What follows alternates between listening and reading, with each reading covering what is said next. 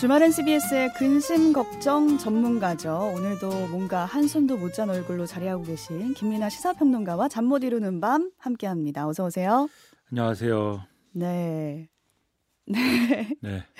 잠 못 주무셨어요? 잠은 뭐 늘못 네. 자는 거죠. 잠 못 이루는 밤 아닙니까? 네. 어떤 네. 이유 때문에 못 주무셨어요? 네, 뭐 항상 네, 음. 일은 많은데 네, 이 코너에 맞는 얘기를 해야겠죠. 사실 잠을 못 자는 이유는 뭐 다른 이유가 있을 수도 있는데 네, 네. 네. 다른 많은 이유가 있습니다만 네. 사이버 세계에서 많은 일들이 벌어지고 있거든요. 음. 네, 그러느라고 못 자지만 여기서는 이제 그런 이유를 대면 안 되지 않습니까? 네, 네. 코너에 맞게 말씀해 주세요. 그렇죠. 뭐 사이버 세계 뭐 하와이에서 뭘 했다는 둥 뭐 이런 건 안 되지 않습니까? 안 그런 건안안 되고. 네. 아, 민주당 공천 파동이 계속되고 있기 때문에 이것에 대해서 생각을 하고 네. 어딜 가나 이 얘기예요 요즘은. 음. 그래서 오늘은 이 얘기를 해보겠습니다. 네, 오늘 가장 많이 나왔던 얘기는 아마 이재명 대표가 인천 계양을 해 단수 공천됐다 이 얘기였을 것 같아요. 그렇죠. 오늘 민주당이 결정을 했어요. 그래서 이재명 대표를 인천 계양을에 공천을 하고 또 조정식 사무총장도 어, 시흥을이지 않습니까 지역구가 마찬가지로 단수 공천을 했습니다. 음. 그리고 어, 원래 서울 노원병이 지역구였던 김성한 의원을 서울 노원을에 단수 공천했는데 이거는 이제 노원구가 원래 선거구가 가불병이었는데 선거구 획정이 가불로 바뀌었습니다. 아, 병이 없어졌네요. 그렇죠. 원래 세 개였는데 두 개로 음. 재편이 된 거예요. 그러면 나머지 어떻게 할 거냐? 노원 갑에서 각각 노원 갑과 노원을에 현역 의원이 고영진 의원과 우원식 의원이 경선을 하기로 했습니다. 음. 그러니까 각자 사정이 굉장히 복잡해진 건데 어쨌든 이 노원구에서는 그래도 김성한 의원이 그러면 어쨌든 노원을의 단수 공천을 받은 거니까 그래도 노원구의 현역 의원들 중에서는 제일 지금 사정이 좋은 거예요. 음. 나머지 사람들은 지금 경선을 해야 되니까 그 외에도 뭐 부천 가불병 서초 갑 지역 등의 그 공천 또는 이제 단수 공천 내지는 뭐 경선 내용 이런 것들을 발표를 했는데 어쨌든 좀 관심 있게 지켜볼 만한 대목은 요 정도인 음. 것 같습니다. 네. 민주당 공천 파동을 두고 이재명 대표가 불출마 선언을 하면은 좀 가라앉을 수도 있다 이런 얘기도 있었거든요. 근데 공천이 됐으니까 불출마는 없는 거네요. 그렇죠. 지금 단수 공천을 했기 때문에 네. 이재명 대표가 불출마하는 시나리오는 이제 없는 거죠. 음. 그리고 마찬가지로 비슷한 얘기가 나왔던 게 조정식 사무총장이 불출마해야 되는 거 아니냐 이 얘기가 있었거든요. 실제로 이재명 대표가 뭐 불출마를 제안을 했다 이런 얘기도 있었는데 지금 또 단수 공천을 한 거 아니겠습니까? 그러면 조정식 사무총장도 마찬가지로 불출마는 없다 이렇게 볼 수가 음. 있는 거고 그다음에 방금 전에 이제 김성환 의원 말씀드렸는데 김성환 의원의 경우에는 이재명 대표가 위원장을 맡고 있는 인재위원회 간사를 또 맡고 있습니다. 이게 왜 재밌는 대목이냐면 지난번에 다면 평가 논란이 있었어요. 이게 뭐냐면 이재명 대표가 그 뭐 박용진 의원이 하위 10%에 들어갔다든지 이게 논란이 되니까 네. 그 어, 박용진 의원이 왜 이렇게 점수를 낮게 받았냐 음. 이거에 대해서 기자들이 막 질문을 하니까 이재명 대표가 여러 가지 답변을 하면서 그 뭐 0점 맞은 사람도 있습니다. 이렇게 답을 한 적이 있잖아요. 네. 그 0점 맞았다는 게 뭘까? 그게 다면 평가 논란이 됐거든요. 이 민주당의 공천 평가라는 기준 여러 가지 기준 중에 다면 평가라는 게 있었는데 그 다면 평가라는 게 뭐냐면 다른 현역 의원들하고 보좌진들이 서로 평가하는 항목이 있어요. 음, 그게 이제 다면 평가. 평가예요. 예. 동료들이 막 평가하는 것처럼 음. 하는 그게 다면 평가라는 이름으로 들어가 있는데 그 얘기인가 해가지고 이제 여러모로 이제 사람들이 아 그러면 주류에 속하는 친명 의원들이 박영진 의원은 주류가 아니니까 다들 0점을 줬다는 얘기인가 이렇게 돼가지고 음. 이재명 대표의 그 답변이 다면 평가 논란으로 이어진 사례가 있습니다. 근데 네. 그때 김성환 의원이 인재위 간사잖아요. 이때 공개적으로 글을 썼는데 뭐라고 썼냐면 그게 주류 비주류 구도에서 뭐 다면 평가가 그렇게 된 게 아니라 그 다면 평가가 진행되던 당시가 이재명 대표 체포동의안 표결 국면이었다. 근데 그때 이게 찬성 표결이 돼가지고 음. 결국은 가결돼서 이재명 대표가 구속 심사를 받고 그때 근데 기각이 돼서 구사일생이 되고 뭐 이랬던 거잖아요. 네.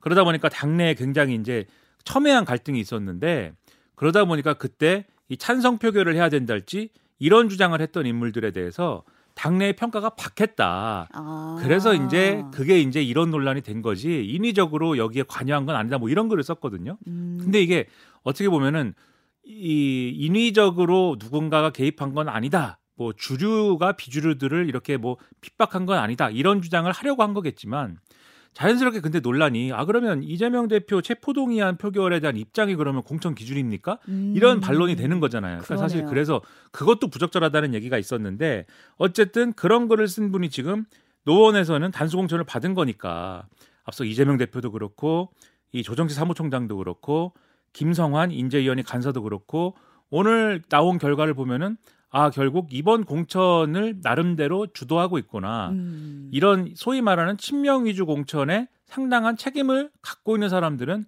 다 쉬운 길 가고 있구나. 친명은 공천 받는구나. 그렇죠. 그래서 여전히 친명 우위의 어떤 마이웨이 그러한 방침들은 재확인되고 있다.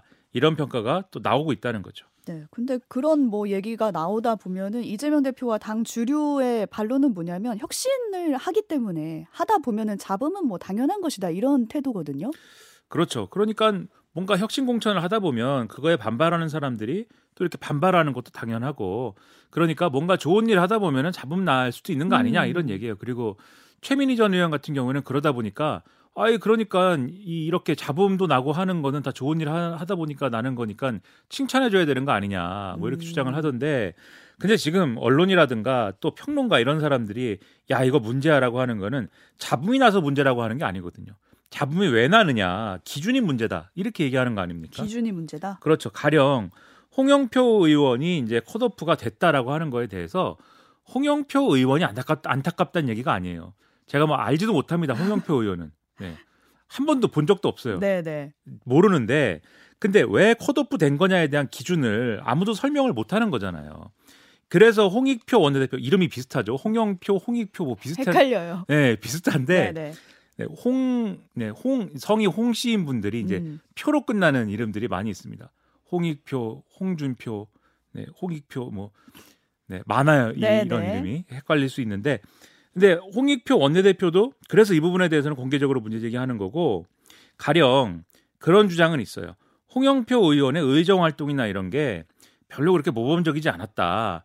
그러니까 컷오프 될 수 있다. 이런 주장도 있는데 아니 근데 그러니까 하위 20%라는 현역 평가의 하위 기준에 들어간 거지 않습니까? 홍영표 의원은. 네. 그러니까 그런 기준을 안고 경선을 치르면 되거든요. 홍영표 의원은. 그러면 되지 않습니까? 음. 근데 그게 아니라 아예 컷오프를 시켰다라고 하는 거는 가령 홍영표 의원의 상당한 어떤 도덕적인 문제가 있다든지 아니면은 그런 걸로 검찰 수사나 이런 걸 받아가지고 뭔가 나중에라도 의원직 상실의 위기가 있을 거라든지 음. 또는 뭐 기소가 됐다든지 뭐 그런 게 뭐가 있어야 되는데 그런 게 없다고 하면은 왜 컷오프가 됐을까가 설명이 돼야 되는데 그런 게 설명이 안 된다라는 거를 민주당의 원내대표도 문제 제기를 하고 있는 거예요. 이게 이상하다. 아, 경선이라도 치르게 해줬어야 됐다. 그렇죠. 임종석 전 비서실장 사례도 마찬가지인데 왜 공천이 배제가 됐느냐에 대해- 대해서 이게 잘 설명이 안 된다라는 겁니다. 그러니까 예를 들면은 주류는 이렇게 설명을 하죠. 아, 이 국민의힘에서 운동권 청산론 이런 것들을 선거에서 써먹으려고 지금 공격을 하는데 임종석 전 비서실장이 출마를 하게 되면 그 좋은 먹잇감이 되는 거 아니냐 이렇게 얘기를 하는데 이런 반론도 가능해요. 그러면 운동권 청산론에 대한 어떤 방어 태세를 갖추는 차원이면 진보당하고 선거연합은 왜 하나요? 이렇게 얘기할 수 있는 거잖아요. 음. 진보당은 그러니까 임종석 전 비서실장이 운동권을 한 거는 한 40년 전 얘기지 않습니까? 그렇죠. 꽤 오래 꽤 오래된 얘기인데 진보당이 제가 뭐 운동권 얘기 뭐 이렇게 얘기하면 좀 죄송한 얘기지만 진보당이 운동권 하던 건 언젠가요라고 물어보면 사실은 현재 진행형인 거거든요. 평가를 하자면. 네. 근데 선거연합을 하는 건 왜입니까? 물어보면 사실 할 말 없는 음. 거잖아요. 운동권 청산이라면서요. 그렇죠. 음. 그리고 또 가령 문재인 정권에 대해서 또 심판하자고 하는데 국민의힘에서 임종석 전 비서실장이 출마하면 이 함정에 또 들어갈 수 있는 거 아닙니까? 라고 주류가 얘기를 하는데 그런 기준이라면 추미애 전 장관은 왜 출마시킵니까? 어, 라고 하는. 그렇죠. 문정권에서 장관을 했던. 그렇죠. 더군다나 윤석열 정권 탄생 책임론 얘기할 때 음. 반드시 또 거론이 되는 인사인데 지금 공천을 또 받은 거지 않습니까? 하남 갑의 전략 공천 된 거거든요. 이거는 하남이 또 이번에 하남시가 그 선거구 획정에서 분리돼 가지고 하남 갑이 새로 만들어졌는데 여기도 사실 표심을 분석을 해보면 민주당에 나쁠 거 없는 지역이다라고 평가를 한다는 거예요. 음. 지금 언론 분석은 그러면 험지는 아니다 이런 평가가 가능한데 추미애 전 장관은 여기에 전략 공천이 되고 왜 임종석 전 실장은 공천이 배제됩니까? 물어보면 이것도 설명이 어렵잖아요. 그러게요. 기준이 뭔지 모르겠네요. 그래서 결국은 유일한 기준은 소위 말하는 이재명 대표와 가까운 사람들은 좋은 대로 가- 가는 거고 음. 이재명 대표와 먼 사람들은 결국 어려운 데로 가거나 경선을 치르게 되거나 좀 이렇게 배려를 못 받는 그런 공천이기 때문에 이렇게 됐다. 음. 그 설명만 가능한 거 아니냐? 그러면 그게 잘 된 공천이냐? 그것 때문에 이렇게 잡음이 나고 있는 거면은 그게 뭐 올바른 거냐? 이런 음. 비판이 나오지 않을 수 없다는 거죠. 거기에 대한 반박도 있어요. 아니 그 중에 단수 공천 받은 사람도 있다. 뭐 친문이라든지 비명 성향을 가진 의원들이라도 단수 공천 줬다. 그렇죠. 그런 이제 반론을 여러 군데서 또 했는데 음. 소위 말하는 당 주류하고 뭐 이제 이재명 대표도 이제 여러 가지 방법으로 했는데 근데 그것도 마찬가지로 기준이 뭐냐는 반론이 있습니다. 가령 지금 이제 친문 또는 비명 뭐 이런 인사들도 단수 공천 받았다라는 사례에서 예를 들면 얘기할 수 있는 게 예, 이인영 의원 같은 경우 뭐 받았다. 또 고민정 최고위원 같은 경우에 받았다. 뭐 이렇게 얘기할 수 있는 거거든요. 근데 그런 경우에는 가령 지역구에 이 사람 말고는 대안이 없는 경우였다라고 아. 할수 있는 부분이 있어요. 그러니까 이인영 의원 같은 경우에 지역구에 예를 들면은 경선을 붙일래도 대안이 없었습니다. 아 그래요? 그건 언론 보도를 통해서 확인이 된 부분이에요. 음. 그러니까는 당 주류도 이게 사실 경선을 치를지 이 지역구에서 어떻게 할지를 좀 미뤄온 건데 미뤄왔지만 대안을 찾아봤는데 없더라. 그럼 이거는 단수 공천 줄 수밖에 없는 거 아니냐. 어쩔 수 없었던 거네요. 그렇죠. 그런 논의가 있었던 것이고 고민정 최고위원도 겨- 최고위원의 경우에도 마찬가지 부분이 있지만 여기에 더해서 가령 단수 공천을 줘도 부담스럽지 않은 분들의 경우에는 친문이나 비명이나 뭐 이런 평가를 받더라도 줄 수 있는 거예요. 다만 단수 공천을 이제 주거나 또는 원내에 입성했을 경우에 조직적인 구심력을 갖추게 되는 인사들의 경우에는 부담스러워서 그거는 어떤 방식으로든지 간에 공천을 안 주는 방향으로 조정한 거 아니냐라는 대표적인 사례가 되는 게 임종석 전 실장이나 홍영표 아. 의원 아니냐. 오히려 이 반론이 이렇게 제기되는 거거든요. 그러니까 고민정 의원 같은 경우는 공천을 줘도 부담이 없다.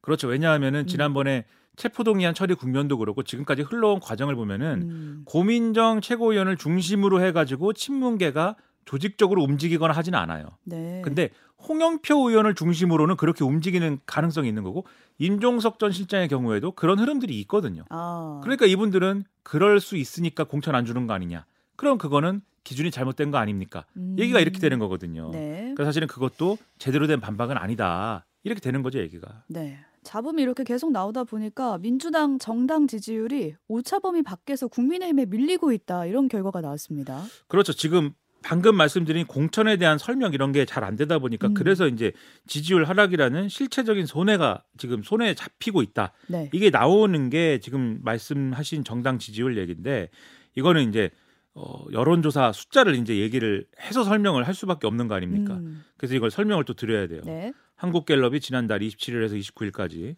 전국 성인 1,001명을 대상으로 조사를 했습니다. 네. 무선 전화 가상번호 무작위 추출을 통해서 전화 조사원 인터뷰를 진행을 했는데 표본 오차 95% 신뢰 수준의 플러스 마이너스 3.1% 포인트였고요.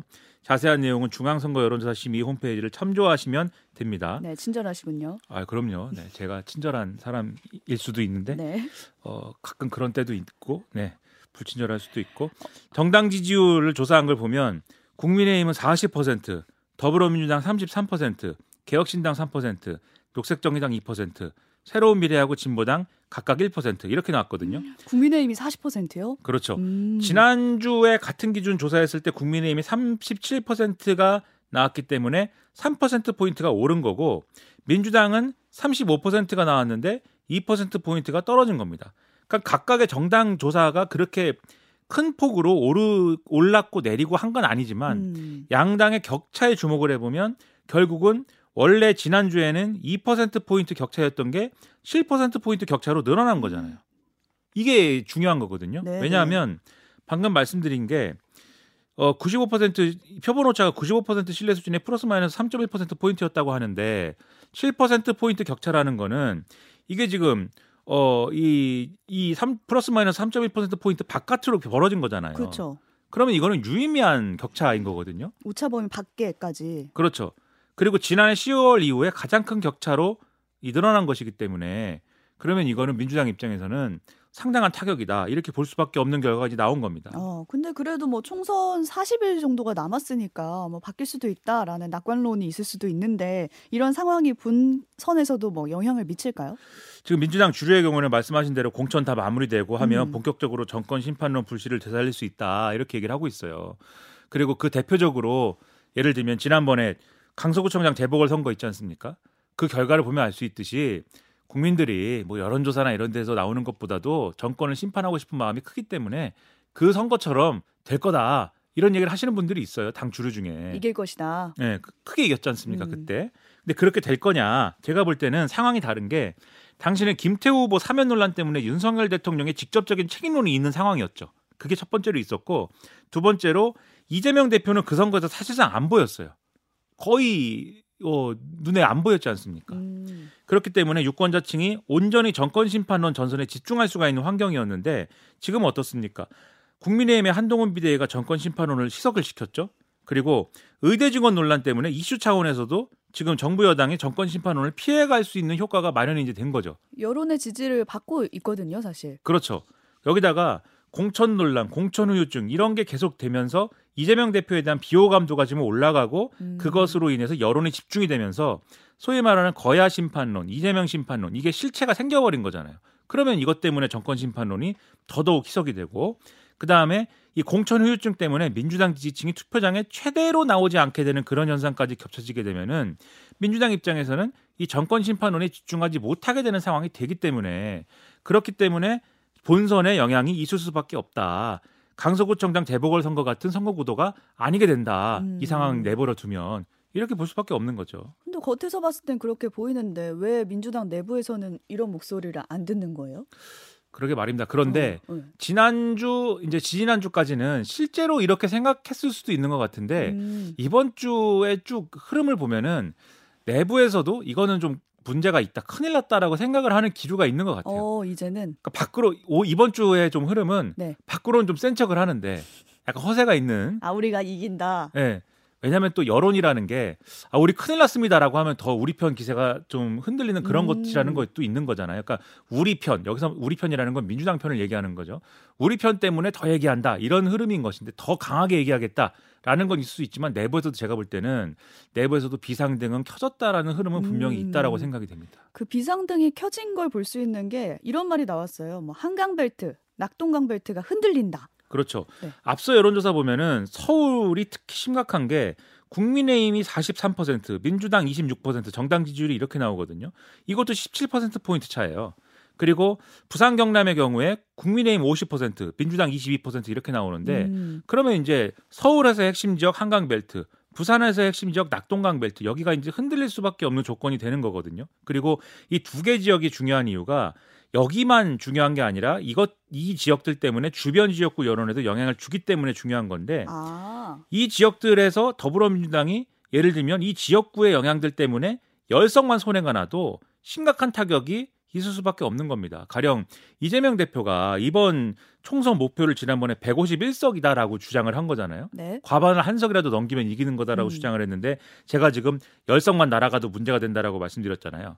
151석에서 열석 날아가면 141석이 되잖아요. 그리고 날아간 열석은 국민의힘이 가져갈 거 아닙니까? 다른 데 가져가는 게 아니라 그렇죠. 국민의힘은 열, 아마도. 열 석이 만약에 그- 이 음. 계산대로면 늘어날 거 아니에요. 근데 만약에 국민의힘도 아니고 더불어민주당도 아닌 정당이 이번 총선에서 몇 개나 가져갈까를 셈을 음. 해보면은 그것도 뚜껑 열어봐야 아는 거지만 대충 다 합쳐서 뭐 20개 가져간다고 쳤을 때 양당이 가져가는 의석수는 그러면 최소 280개일 거 아닙니까? 네. 근데 한 정당이 140개 가져간다고 치면은 그거는 양 정당이 똑같이 나눠 가진다라는 뜻이 돼서 과반이 아니네요. 그 151석에서 10개만 빠져도 음. 그거는 무슨 뜻이 되냐면 민주당하고 국민의힘이 거의 의석수 차이가 안 난다라는 얘기예요. 지금 말씀드린 시나리오에서 오차가 있다는 거를 감안하더라도 양당이 누가 이기더라도 민주당이 이기더라도 10석 차이가 안 난다는 얘기가 되는 겁니다. 음. 민주당이 예를 들면 이겼는데도 예를 들면 한 자릿수 차이로 이겼다라고 할 때 그게 이재명 대표가 이끄는 민주당이 승리한 거다라고 시- 사람들이 볼까요? 지금 상황에서? 음. 그렇지 않을 거거든요. 근데 제가 말씀드린 시나리오는 이재명 대표가 우리는 승리했다를 기준으로 얘기하는 시나리오에 근거한 얘기 아닙니까? 음. 그러니까 실제로는 민주당이 이거보다도 상황이 안 좋을 수 있는 거고 지금 이 단적으로 얘기해서 영등포 갑의 김영주 의원 같은 경우에는 탈당해가지고 지금 국민의힘 간다고 하는 거잖아요. 그렇더라고요. 영등포 갑은 원래 민주당 지역구인데 음. 이렇게 되면은 민주당이 되는 지역구가 이 급기야 격전지가 돼버리는 거고 국민의힘이 될 수밖에 없는 그리고 일부 지역구에서는 막 무소속 출마하고 이럴 거 아닙니까? 음. 지금 이 민주 연대, 민주 연합 이런 거 만들어서 무소속 연대로 출마할 수 있다 이렇게 얘기하는데 그러면 민주당이 유리한 지역구도 다 격전지 되는 거예요. 그런 데서 손해가 막심할 것인데 그것은 당연히 민주당이 패배할 확률이 음. 상당 부분 높아진다고 볼 수밖에 없는 거여서 민주당이 지금 낙관론을 전혀 얘기할 수 없는 상황이라는 것은 매우 분명하다라고 볼 수밖에 음. 없는 거예요. 근데 이것뿐만 아니라 지금 이번 선거는 민주당 입장에선 원심력이 크잖아요. 뭐 그렇죠. 제3지대로 탈당하는 의원들 수도 늘고 있고. 그렇죠. 지금 조국 혁신당도 있죠. 네. 그 조국 혁신당 같은 경우에는 비례대표에서 상당 부분 가져갈 것을 전략을 짤 건데 그런 전략 짤 건데 공천 후유증이 있으면 지역구에서 그래도 민주당 후보한테 표를 좀 주더라도 민주당 지지층이 조국 혁신당이라든지 이런 당한테 교차 투표해가지고 비례는 거기 던질 수도 있어요. 음. 근데 그렇게 되더라도 그거는 민주당 의석은 아니지 않습니까? 그렇죠. 민주당이 비례대표에서 가져가는 의석이 상당히 없어질 수밖에 없어요. 음. 근데 비례연합정당으로 가도 그럴 거고 조국 혁신당으로 가도 그럴 거고 그리고 앞서 말씀하신 대로 제3지대 정당에 줄 수도 있거든요. 비례 투표를 개혁신당이랄지 새로운 미래랄지 선택지가 많아졌죠. 그렇죠. 그렇기 때문에 어려운 거고 이렇게 음. 되면 정권 심판을 하고 싶은 유권자들의 바람을 민주당이 결국 관철시키지 못했다라는 결과만 남을 수 있는 거고 그렇게 될 경우에 그런 비난을 어떻게 이재명 대표가 안고 대선까지 가겠습니까? 음. 그게 가장 큰 문제거든요. 네네. 그렇기 때문에 지금 아니한 태도로는 절대 돌파할 수가 없는 거여서 낙관론을 버려야 된다. 지금 이런 태도로는 감당할 수 없고 벌써 신문 칼럼이나 이런 걸 보면은 이래가지고 민주당이 정권 심판 어떻게 하냐? 정권 음. 심판 하고 싶은 어떤 사람이나 세력의 역량은 이미 민주당이 다 흡수해 놓고서는 그거를 이런 식으로 다 어, 다 이유가 없는 것으로 만들어 버리면 다 내버려 버리면 어떻게 할 것이냐 이런 한탄들이 막 나오고 있거든요. 신문이라도 열심히 보셔서 네, 그런 얘기들을 좀 귀를 기울여서 뭔가를 좀 바꿔보시기 바랍니다. 네, 40일도 안 남았는데 어떻게 변화를 일으킬지 지켜봐야겠습니다. 민주당에서 들려오는 잡음 때문에 잠을 이루지 못한 김민아 평론가와 함께했습니다. 고맙습니다. 고맙습니다. 네, 저는 잠시 후 7시 2부로 돌아오겠습니다.